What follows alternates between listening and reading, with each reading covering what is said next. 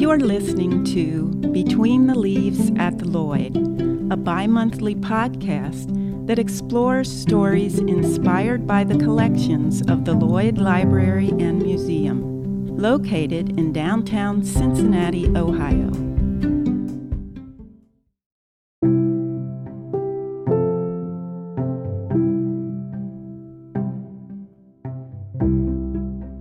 If you're familiar with the Lloyd, you probably know that the library holds vast volumes of historic books, periodicals, and archival materials about plants and nature, with works published from 1493 to the present. But you might be surprised to learn that some of those works are written for children.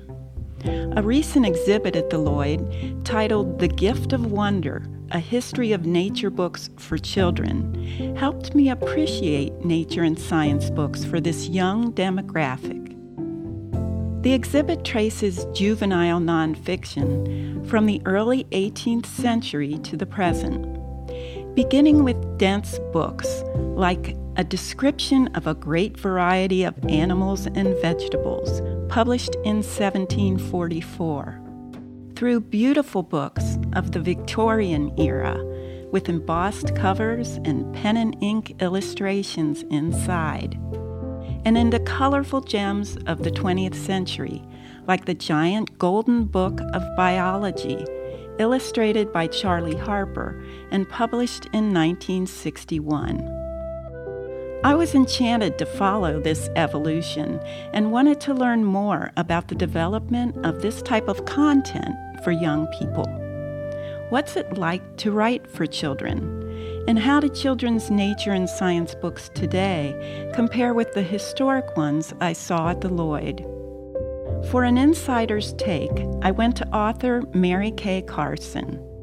Mary Kay has been writing about wildlife, space, weather, nature, and history for young readers for more than 25 years and is the award winning author of more than 50 nonfiction books for children.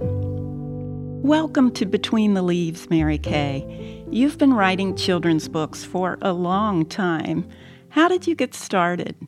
I got started writing for kids at a science magazine called Super Science at Scholastic in New York City. I had moved there after a stint in the Peace Corps to do a science writing program at NYU and um, dropped out after a semester and got a job at Scholastic. And so that's how I started. And once you start writing for kids, writing for grown-ups sort of just becomes unfun.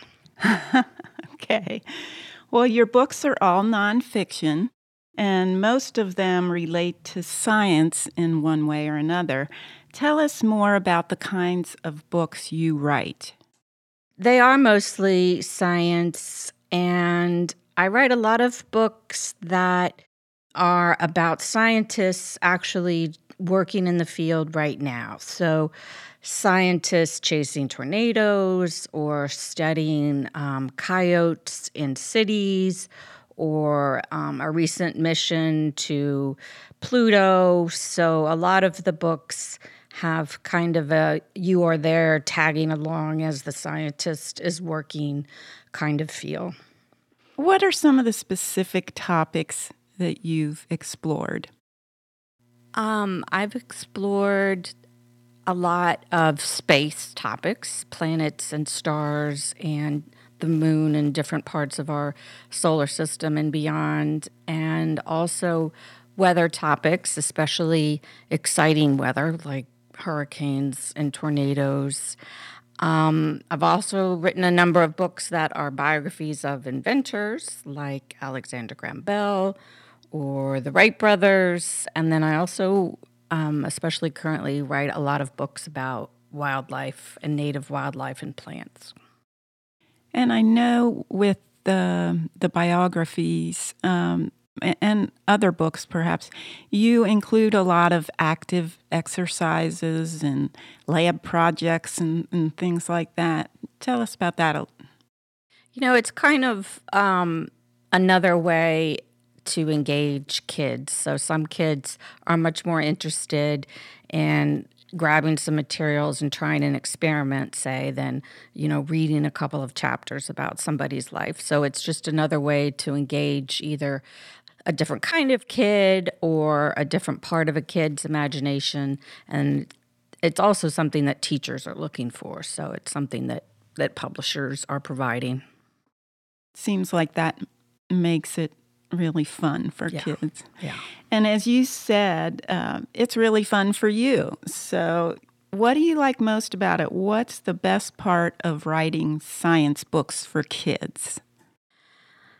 I think that the best part of it for me personally is just that uh, just that process of tapping into sort of the the innate wonder that kids have.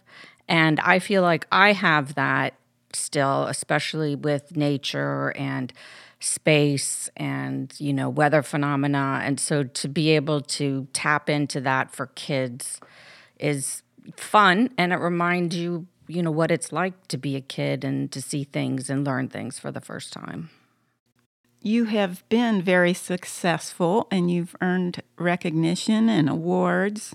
Um, but I'm sure there are some tough times between getting that recognition and, and awards. Um, what are some of the challenges? I would say the biggest challenge is the publishing industry itself has changed and is changing at such a phenomenal pace, and it's very difficult to keep up, and it's very different than it was, um, you know, even a decade or two ago, where people got on with a certain publisher and they were sort of groomed um, through the process. Now it's just much more competitive and there's much more turnover and you know every book could be your last kind of attitude. So it's I would say the business end of it is definitely the most challenging. Writing is pretty much a solitary endeavor. It must be hard to keep at it sometimes. What motivates you? deadlines motivate me, but I think the thing that motivates me also is that books mean more to kids than they do to grown-ups. Like we all remember books that we read as kids whereas we probably don't remember what book we read a year ago. And um, especially when I visit schools and talk to kids about my books, and you know, they write me letters and draw pictures, and you just can feel that you're really making an impact directly on somebody's life just by writing about something that um, they didn't know about. So I that motivates me. I know when we were together and looked at the, the books that are part of the Lloyd's uh, children's book exhibit, um, that you mentioned uh, your own desire to want to save wildlife and save nature. Can you talk about that a little bit? You know, it's the um, the famous Leopold quote that you know we don't we only care about what we love and so you have to love things first before you care about them and and do anything to help them and i think kids have an innate love for animals in general and somehow we lose that at some point growing up or it becomes just one of many loves. But I think by letting kids see how grown-ups are helping animals and helping save environments and habitats, um, that they can see themselves in those roles as an adult. And as you said, it makes them want to protect and, and save Yes, yes. what we're losing so quickly. and see ways that that can be done. Right? There's so much bad news and doom and gloom. Um, they also need to be able to see that lots of good people are helping. You and I had the opportunity to look at some of the books in the Lloyd's Gift of Wonder exhibit. The oldest books, especially those published in the 18th and 19th century, look a lot different than children's books today. What struck you about them? Well, most of them you wouldn't have thought that they were books for children just by seeing them, right? They were, um, you know, hardbound and sort of anonymous looking um, and long, right? So they didn't look like a, a an eight by ten children's book with lots of illustrations on the cover and a jacket. So they look different and in general are longer than most children's books are today with fewer illustrations and more text.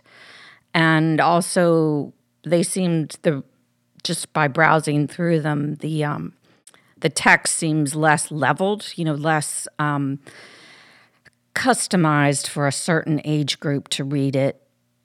And also, I was kind of struck by how they all seemed aimed at a kind of a small segment of the population. You would imagine them being in homes of wealthy families who had tutors or governesses, or I'm not sure. So they didn't seem like they had a mass appeal for kids. So the historic books in that collection seem a lot different than the science books that you and others write for children today.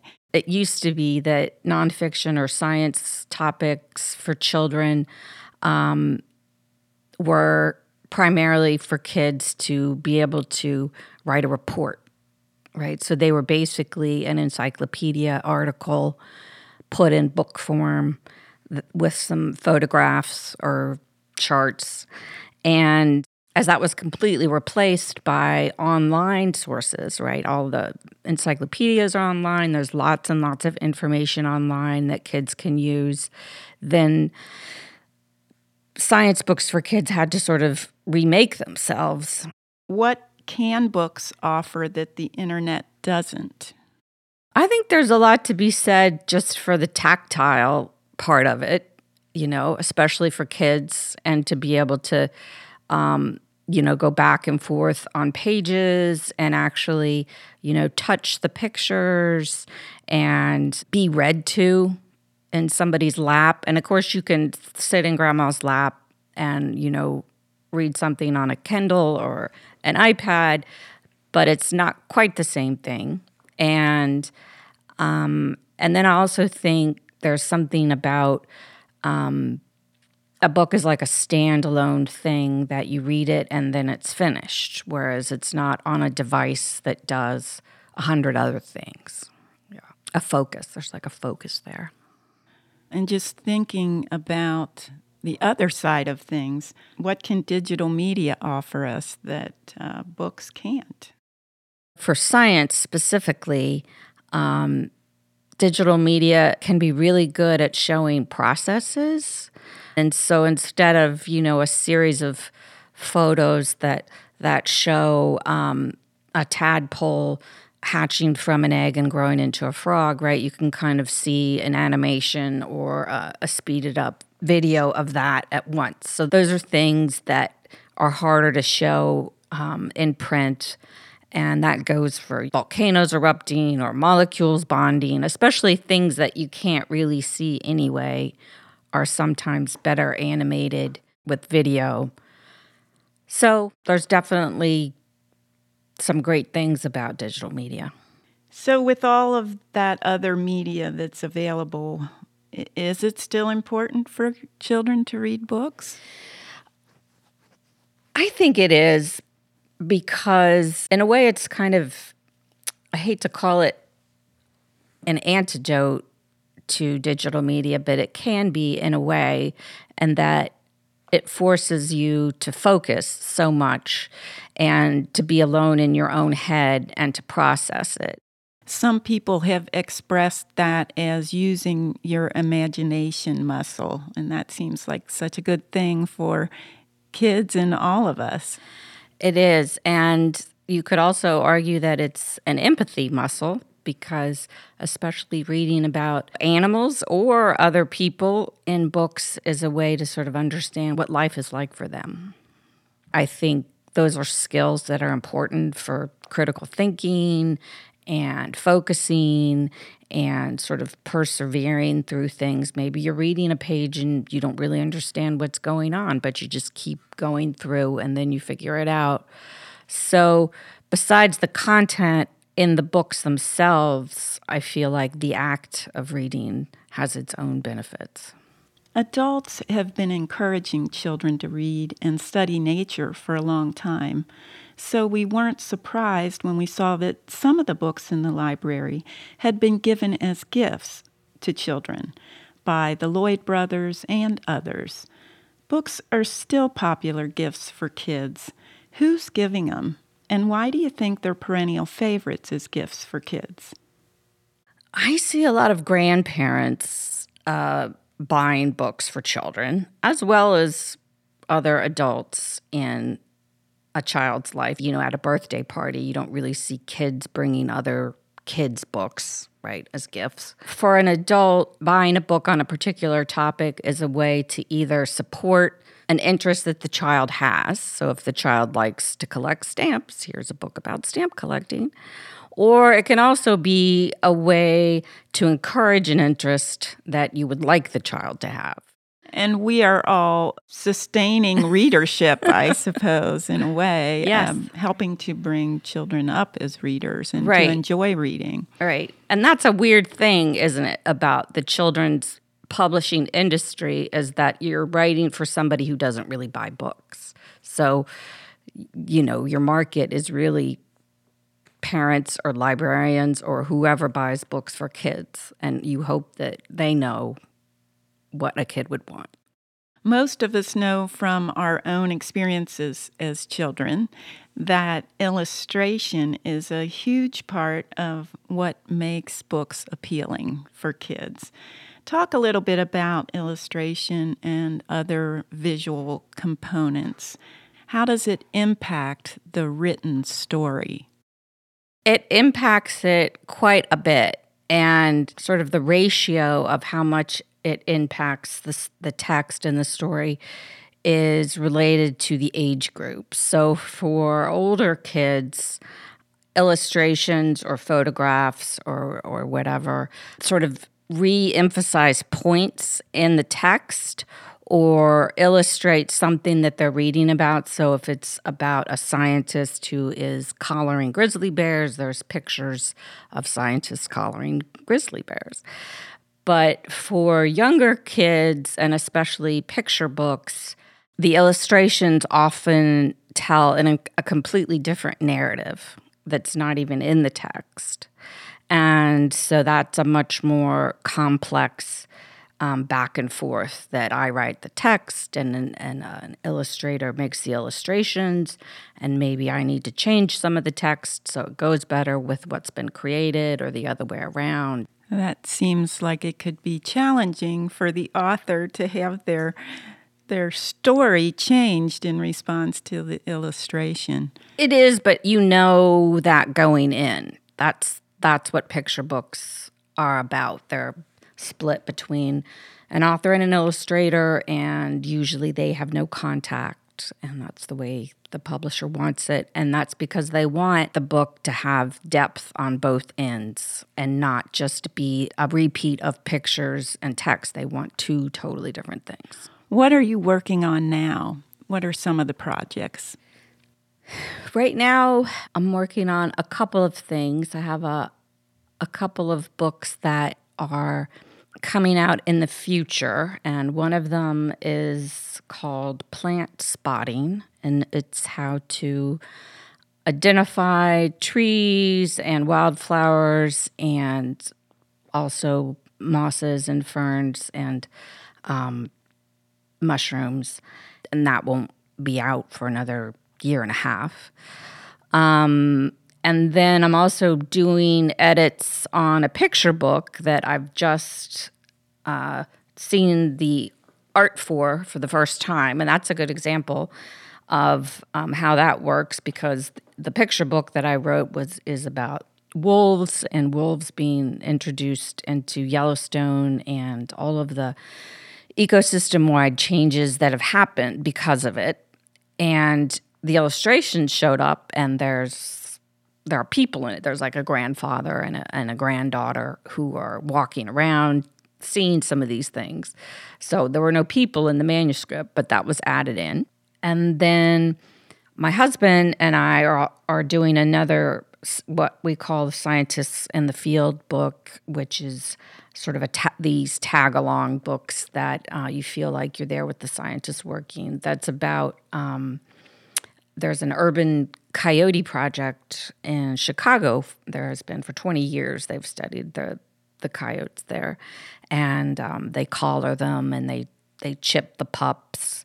And so we're supposed to go out there next week to collar some coyotes in Chicago in the middle of the night and uh, get started on that project. You mentioned uh, people in the illustrations. People are so problematic. well, that brings up the question of representation and uh, how how do you handle that? To me, the most important thing is the child who's reading the book, and so I always try to try to put myself in the place of the child. And if a child is reading a book and they see themselves represented or not, or fail to see themselves represented, like what does that mean for that child? That's kind of my measure, my metric that I use is is how the child is going to feel. And it can be very complicated because we are a very diverse nation and there's been a lot of wrongs in the past that still need to be made right. And children are much more diverse than grown-ups, right? The next generation is much more diverse than grown-ups. And so it's even more important that that everyone feels included. And especially, you know, we it's become a trope, but you know, we live in such divided times. It's like where do you start to sort of put that back together? And I would argue that children would be a good place to start. so, but it's as an author, you definitely only have so much control. You know, it's the publisher's money, they're paying for it. It is a business. So you say what you can say politely and hope for the best. It does seem like a, a complicated it is decision making process. Yes. And an imperfect one. So do you ever run out of ideas? Where do your ideas come from? I never run out of ideas because I have just folders and folders and folders of ideas. But ideas are not evergreen. And so when I'm wanting to spend time on something, um, I often go through those folders and something that maybe some information I gathered on something, you know, like how a scientist is studying hummingbirds to make some sort of new kind of drone, say, all of a sudden, um, will click because I read something else about it, or, you know, now there's some toy that that connects with. You know what I'm saying? So then when you look for them, you can sort of see when their time is right. And also, you're going to have a hard time selling a book about something that's just been overdone recently. But that's a good thing about kids. Like, we used to say at the science magazine, because we had a news section, we'd say everything's news to a first grader. So. Every generation has to learn about the Wright brothers, right? what is the future of children's science books? I think that they're going to get, especially books for younger kids, picture books and books for, um, you know, kids up to eight and nine years old. I think they're just going to be more and more and more creative you know, it's amazing now the kind of books that are being written and you know authors have really stepped up to be super creative in the books that they're writing and have amazing illustrations so i think you know in the short term it's it's really i think the golden age is going to continue. Well, I hope that the field and you continue to have great success. Thank you for joining us today and um, all the best to you and your work. Thank you, Meg.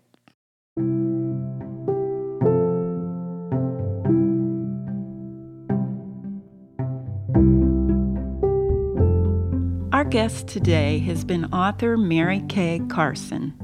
You can find her at marykaycarson.com. Thanks for listening to Between the Leaves at the Lloyd, a bi monthly podcast of the Lloyd Library and Museum in Cincinnati, Ohio. Produced by Meg Hanrahan.